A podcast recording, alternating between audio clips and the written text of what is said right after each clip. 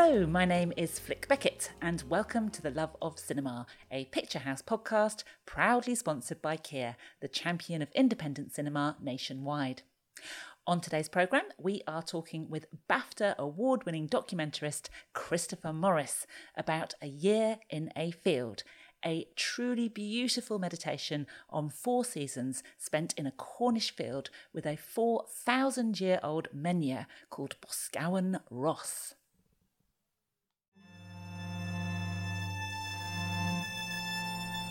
Once in a lifetime natural disasters are happening more than once in my lifetime.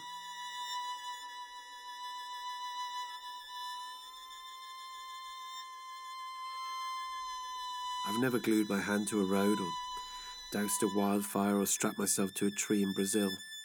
Never been there. And I've never been on a protest march.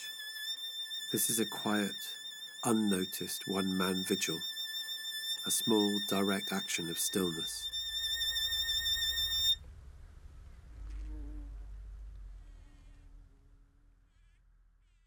Welcome, Christopher Morris, director of A Year in a Field, to the Picturehouse podcast, uh, which we are going to be showing. To oh, thank you.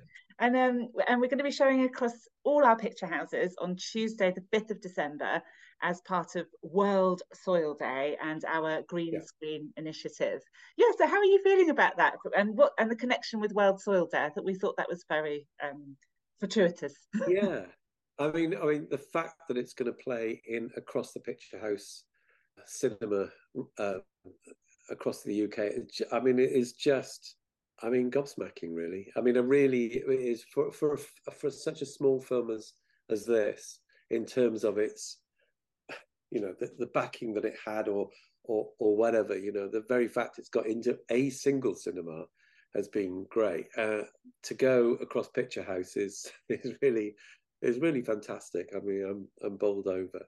So and the and the soil the soil day is great because in a way this is where the the film really began with a book that I bought maybe 10 years ago and I actually I hadn't read at all. But it was on my bookshelf here. In fact it is on my bookshelf here around the corner somewhere. It's called a year in the life of a field. And it was written by a guy called Michael Allaby in the 40 years ago, exactly. 1981. It was published, and what he did was he stood in a Cornish field for a year and wrote this book. And I had already started filming, but didn't know what to do with it. And then I remembered I had this book, and I went, "Oh, that's what I should be doing. so it was, it was like a revelatory moment. Anyway, thing is about Michael is he's still alive. He's in his 80s now. He lives up in Scotland. And but he was one of the founder members of the Soil Association. So it was, it, you know, so soil features very heavily in his book, and it's one of the reasons I I put a small section about the soil in the field in the film. Really, is because obviously it is one of the engines of life on Earth and it is you know absolutely crucial. So this film has a very strong association with soil. So it's perfect. we will have to invite michael to our cameo screening in edinburgh. Is he close oh yeah. I'm not sure where he lives. I think he lives somewhere near mull or somewhere but uh, oh okay. Right. well uh, we'll reach out to him definitely so the, you've had the book for about 10 years did you say and then will i get the book sorry will i get you the book Oh, well, okay. Yes, please. It'll Let's take have a look. one second. Hold on. I know where it is.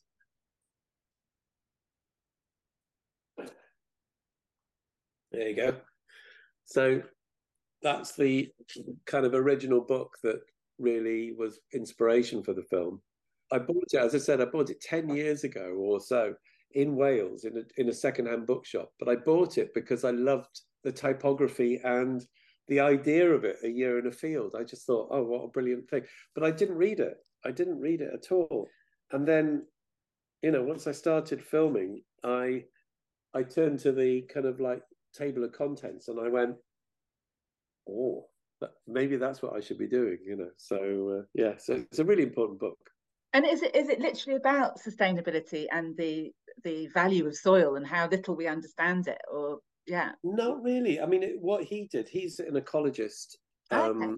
uh, through and through. And uh, what he did was very simply spend time in the field, marking the changes of the season, looking at the flora, the fauna, the animals, the plants on this on this Cornish field. It's it's in a different part of Cornwall. It's up near Bodmin, so it's much more remote, much more hilly.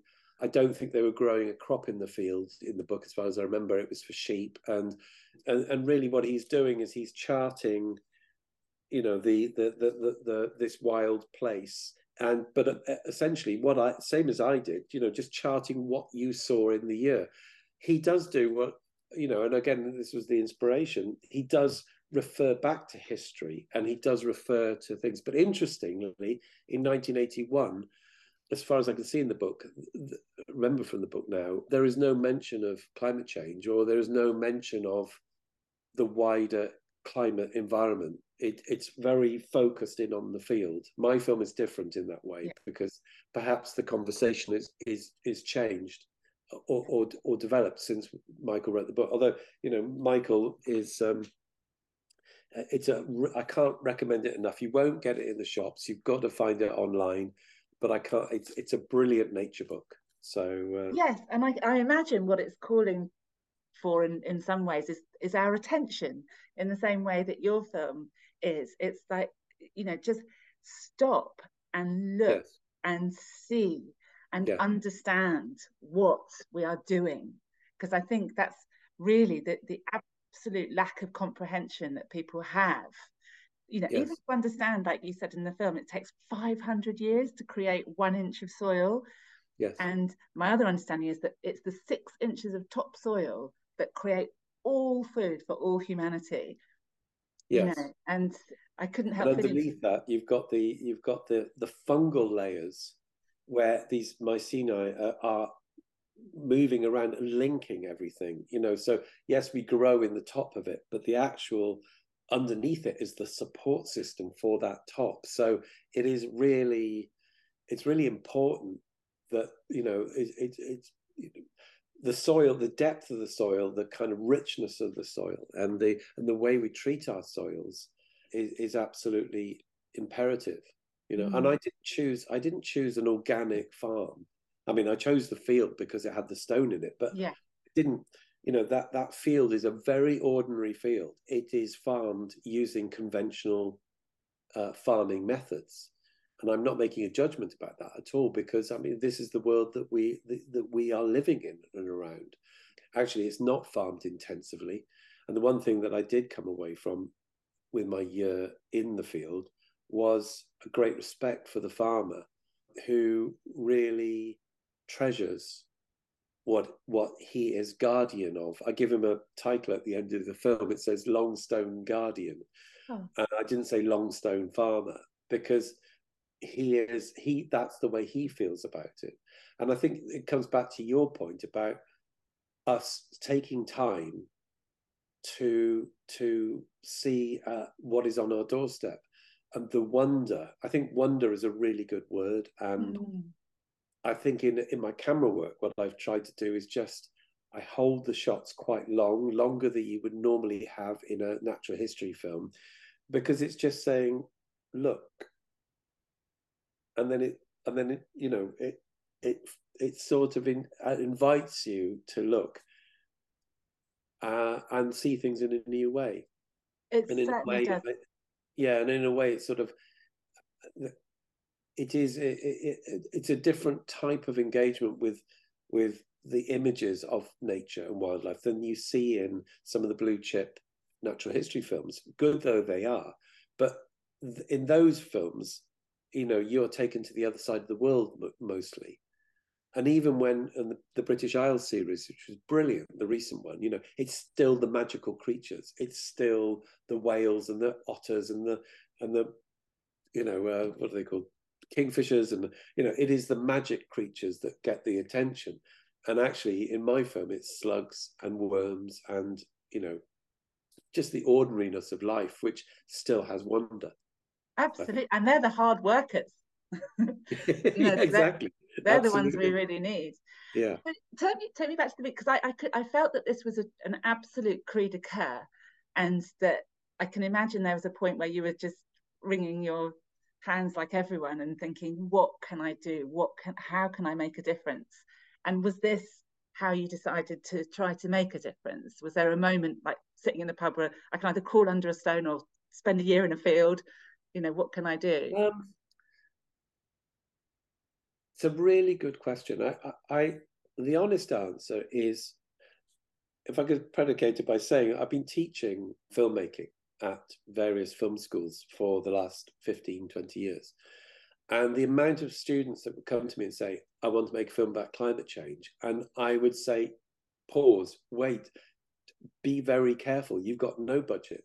You know, what what are you going to be able to do? You know, and it wasn't a, I never said no, but I always said, you've got to be, this is so, it's such a big subject. How on earth are you going to be able to cope and tell it within they particularly they were working within the short film form within five minutes, 10 minute film. And so I was always doing so I, I took that message on board for myself and I certainly did not set out to make a film about climate change at, at all. What I set out to do, I started photographing the stone when I came across it one day when I was lost. And I just started photographing it. And I did that for six years. And I just posted them on Instagram. If anybody wants to see it, is uh, at Standing Granite and then one day I just started filming it instead of photographing it, just to mix it up a bit. And then I took another shot and another shot and another shot, and I, I built up a sort of bank of of uh, images, if you like, of, of, of of footage. But I didn't at that point. I, I I didn't know it was going to be a film. As I said, I then remembered this book and it began to be a film. But again, this book's not about climate change either. Mm. So I thought I thought, yes, okay, I'll, stand in a field for you and I'll make a film about the flora and fauna. I'm no expert, but I will just see what is here. And because nobody was funding this film apart from me, there was no the the level of kind of worry about failing was so small because if it was rubbish or I got bored or you know it just simply didn't work, it wouldn't have affected anything or anybody you know nobody would have got to see it. So it was not, it wasn't a problem. And so I, it was very low entry point for for the for me to actually begin to make these the, the film. I think what happens and you'll see it in the film is about 20 minutes into the film. So winter has gone by spring is on its way and i've been filming in the field for about three and a half months. And all the messages about climate change that had been bombarding me in 2021, which Antonio Guterres had said was a make or break year for humanity. I mean, how can I avoid that? And then hmm. suddenly, I think because I've been filming for, for slow, by osmosis, by a very slow process, it entered the film. And it entered the film in a very low key kind of way. I started reporting, well, charting in my notes while I was filming what was happening around the world in Mozambique, or that you know something a, a terrible storm had hit, you know, or there has been an ice storm in America which had knocked out silicon production, you know, and th- odd things. But I started collecting those, and they they found their way slowly into the film. So it, it, it's not a film that hits you over the head right from the beginning and saying this is a film about climate change. Not at all. This is a film about me being in a field, and actually, the climate emerges, or the the crisis of the emerg- emergency emerges slowly. And I think in that way, kind of there's an authenticity to it because, you know, who am I to say anything about climate change? I'm no scientist. You know, I'm I'm just a person who stood in a field, and and I think that's probably reflected in the sort of oddity of my approach to the climate crisis. If, if you know know what I mean, I certainly set out to to change the you know change people's thinking. It's just it's my thinking. Yes, and I suppose um, like with a lot of the quotes that you use, there's an invitation to consider how we live. Yes. You know, and your narration, which draws on history and science and astronomy and and you know you in, encapsulate so many vast themes but they all seem to sort of come together to sort of say re- let's remember who we are in a way do you think? Yeah. or or, or how do we how do we remember who we are and change everything yeah i mean i think remembering who we are is a good way of putting it. Uh, maybe i should put it because it's that sounds rather grand it's remembering who i am. You yeah. know i mean i think this is it's me standing there thinking about my own place in the world and if anybody else can take things from that then then that's terrific. But it was again it was never it's not didactic i hope. I mean the guardian when they wrote about it said it was preachy and didactic at times and well that's uh, that's their opinion. I hope it isn't. I mean because I, it was never it's never set out to be that. Um, and again who am i to say what people should or should not be doing with their lives you know? And uh, or, or how we should go forward. There's no answers in this film at all. But what there is is a reminder of the you know the simple fact of of the wonder the wonders we have in front of us. I mean how we can deal with crashing ice flows in the in the arctic. It, it, you know it's really hard i think for me anyway it was really hard to grapple with the realities of that. I've never been there i've never been to i've never been to the amazon you know but actually the field is something that actually i can care about and it's on our coast it's it's part of my environment. And it just it strikes me strikes me that wherever we live in britain whether it's in the heart of a city or or out in the countryside where i live you know the principles are the same you know the parks that we have the verges that we have you know they are all massively important and they are full of wonder but you just got to stop for a moment to do it yeah. which is hard in our environment, in our way we live our lives, you know. It is. And and how did you man how did you manage this year out? You know, or, or was it even a year out? Was were you able to incorporate your work and you know, because it's it's enviable that, you know, you could have you, that you could have done that. Well, I mean the the actual filming, it was a year that I filmed within, and I think I I think I worked it out that I, I was in the field filming 270 times. I think beyond that, I was probably in the field at times when I wasn't filming, another 50 or 60. But, there, uh, but I wasn't there every day, and I certainly wasn't there all day, every day. I was teaching part time at the university, but essentially I was heading towards leaving work. So by the time we get to September in the film, actually, I had pulled away from working at the university. So the truth is, I'm retired now from my main uh, work, which was which was teaching in the university, and I decided I wanted to go back to my first love and the first thing I did in the first part of my career, which was make films nonstop. So, I, in a way, it was a the whole project of making this film was me rediscovering myself as a filmmaker in, in a in a way as well after 20 or so years of teaching but so uh, two points come out of that. I think one of them, yes, I, I had the time and the space to make it, especially in the edit. By the time we got to the edit, then I was I was on this full time.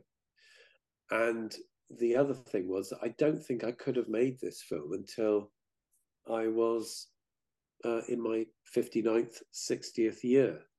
I think a lot about the film is about me thinking back to the way I used to live as a child and the kind of Britain I lived in in the 1960s and 70s when I was growing up. There's a there's a bit in the film about salad bags, for example, and there's a thing in the film about the kind of expectation we have now that we can have blackberries at any time of the year or raspberries or whatever it is, you know, coming blueberries. I think I you know, coming from Peru. I mean, the madness of it. When you say that, blueberries are flown to Britain in winter so that we can have them at any time of the year. When you think about that logically, then a lot of things unravel. So that you know, there are things in the film which are kind of. So I think you know, I don't think I could have made this film when I was in my twenties.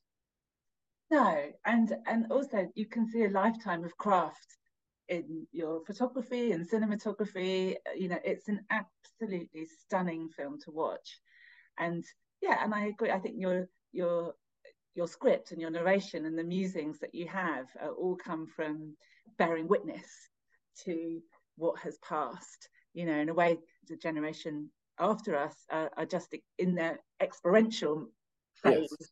You know, yes. whereas we're in our more reflective phase and um, and have the luxury to do so at the moment, which is which yeah. Is, I mean, I, I live in a world where I can remember a time without the internet and I have a time with the internet.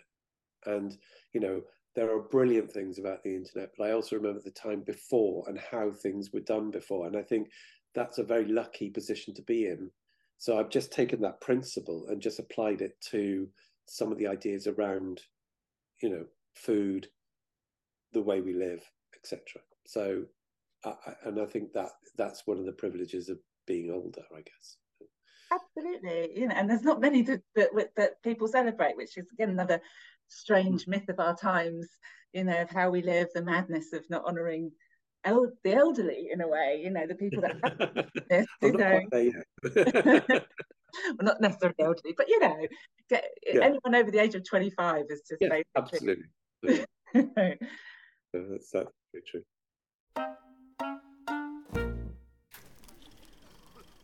Let's go somewhere new. See worlds we've never seen before. So that we can feel inspired. Whether you're sitting in a cinema or in one of our cars, inspiration comes when we feel something new. That's why our electrified range is designed to take you on inspiring journeys. Kia, proud supporter of independent cinema. Kia, movement that inspires. So, where have you gone with the film since completion? Like, you know, I, I know that, you, like you said, it had a review in the Guardian. I completely disagree yeah. with it. James, I adapt it, by the way.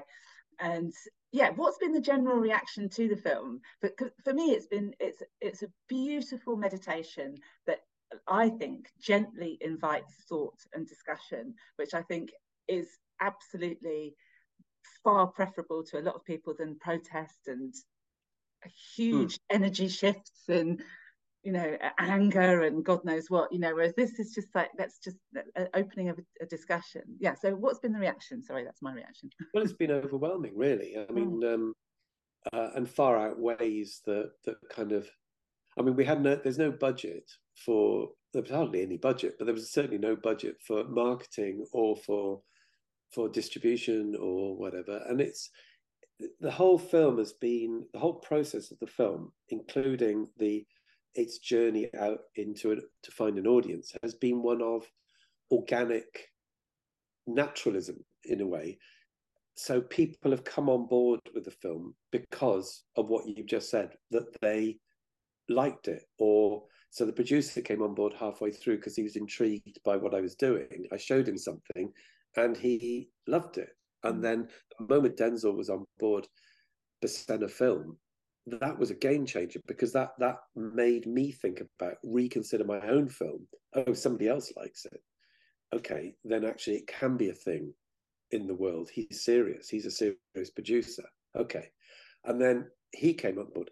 Then Stone Club came on board, and the moment Stone Club came on board, again you realise that actually they they have a um, a fantastic uh, connectivity to a passionate audience of stone lovers, of lovers of Neolithics and, uh, and megaliths and stuff. And you realize that their enthusiasm became infectious for me.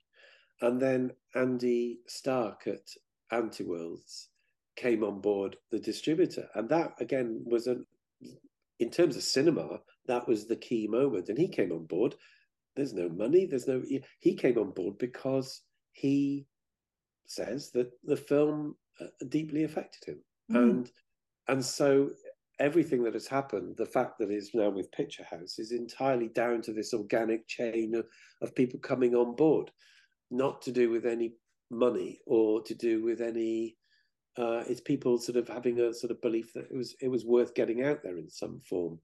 Uh, I, I mean, and I'm deeply flattered that that people are watching it and finding it of some worth I mean, that is great, uh, unexpected, I mean, I honestly thought that I was going to make this film, even when Denzel came on board. I just felt we would show it a few times in Cornwall. It would then go in a drawer and maybe rediscovered in 50 years' time, you know, like I like I found this book.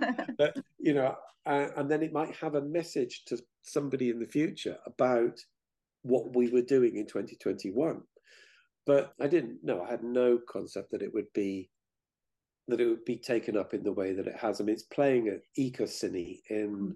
Brazil, which is, you know, one of the most important, biggest ecological human rights environmental film festivals in the world. It's been running for 31 years and it's playing in Rio. That's really amazing. That's so, so wonderful. And it's been played in cinemas and, and art centres and places where people are just saying, "Can we put it on?" The, the answer is, of course, yes, all over the country. Uh, so it played in the Outer Hebrides uh, a couple of weeks ago, up in Stornoway, and it's obviously playing in Cornwall. So and now Picturehouse comes on board, and your sort of the wealth of your cinema chain will will be able to take it into a load of places that it's not been yet. Yeah. So that's really exciting and it's part of our green screen initiative as well. So yeah. what's going to be quite exciting for people as well is normally our green screens are followed by a, a live panel discussion, and obviously you can't be at all of them because we're showing it all on one day. so we're going to be having some exclusive footage, a Q&A that you're going to be making for us to screen after the film, yeah. which is really exciting. Well, we've already made it actually because oh, uh, one one of the festivals that I went to was at Zurich, it was invited to for to to be screened at the Zurich Film Festival earlier in the year, uh, maybe two months ago, and it was a brilliant festival. Again, uh, it was really interesting to see the film in a European context, and um, it went down really well. I mean, again, you know, a film about a field in Cornwall, very parochial and very small. Obviously, it is dealing with big, wide world issues, but it was great to see it in that context. But um, a film student there uh, contacted me and wanted to do an interview. So Raphael did the interview, and it was really fantastic interview. So I asked him then when you asked me for a Q and A to go back and recut it in a longer form, which he's done. And so uh, rather nicely, you know, it's been put recycled, which is good. Right. Yeah. For purposes and uh, lengthened and whatever, and also this student has uh, uh got a, a fee out of it as well. But it's a I really like it because his questions were very i mean he was in his 20s and the questions came from a 20 year old and mm. it seemed that that was a, the right kind of generation to be asking the right these questions. So it worked it worked out really well and i really liked the interview that he he gave. So uh, yeah so that's that's going to be playing behind uh, after each each uh, screening it is oh i'm so pleased chris that sounds wonderful i'm really looking forward to seeing that and also, just to highlight, there will actually be a live panel in Bath and our Henley sites, and they'll be inviting local experts on soil and climate change to to speak following your Q and A. Yeah. So that's really exciting right. in some places. So I'm going to have to bring this fantastic chat to a close. Just if you could, could you say to people why they should see this film in a cinema? Because I'm a huge advocate for cinema. And what, what, what are your thoughts on that? I think I think if you can see it in a cinema, like all cinema, cinema is about stopping and and taking yourself out of normality and your phone is off there is no distractions hopefully and there is a, a space in time in which you are inviting a story to be told to you. So for me, if you can see it in cinema, it is the best place because not only is the picture bigger, the, the sound, you know, and all that, it's all encompassing, but it is about taking, in a way, as similar to I did, spending a year in a field, you're, you're taking your hour and a half out to put yourself in a very special place, which is designed to absorb stories. So I think that's part of the reason. The other reason I would say is that the soundtrack, the soundscape of the film, was beautifully made by Claire Stevens, who is actually one of my old students from Falmouth, and she has a company called Porth Sound in Cornwall, and she created using the original recordings and that I took in the field and other uh, we had a, a field recordist who came in and took special recordings and she created this incredible sound design which is surround sound. So you it is immersive and you won't get that on the television if you watch it on the tv but uh, you know so for that reason alone i would say um, go and see it. Hopefully uh, you will enjoy the experience all the more Perfect. Thank you so much for joining us today, Christopher, and really good luck with whatever comes from the film. And hopefully, it will help people to, I don't know, just ponder their lives. And yeah, it tells you it, it tells you nothing. It tells you nothing about how you should go forward, but it does. It just pauses and just says, "This is where we are."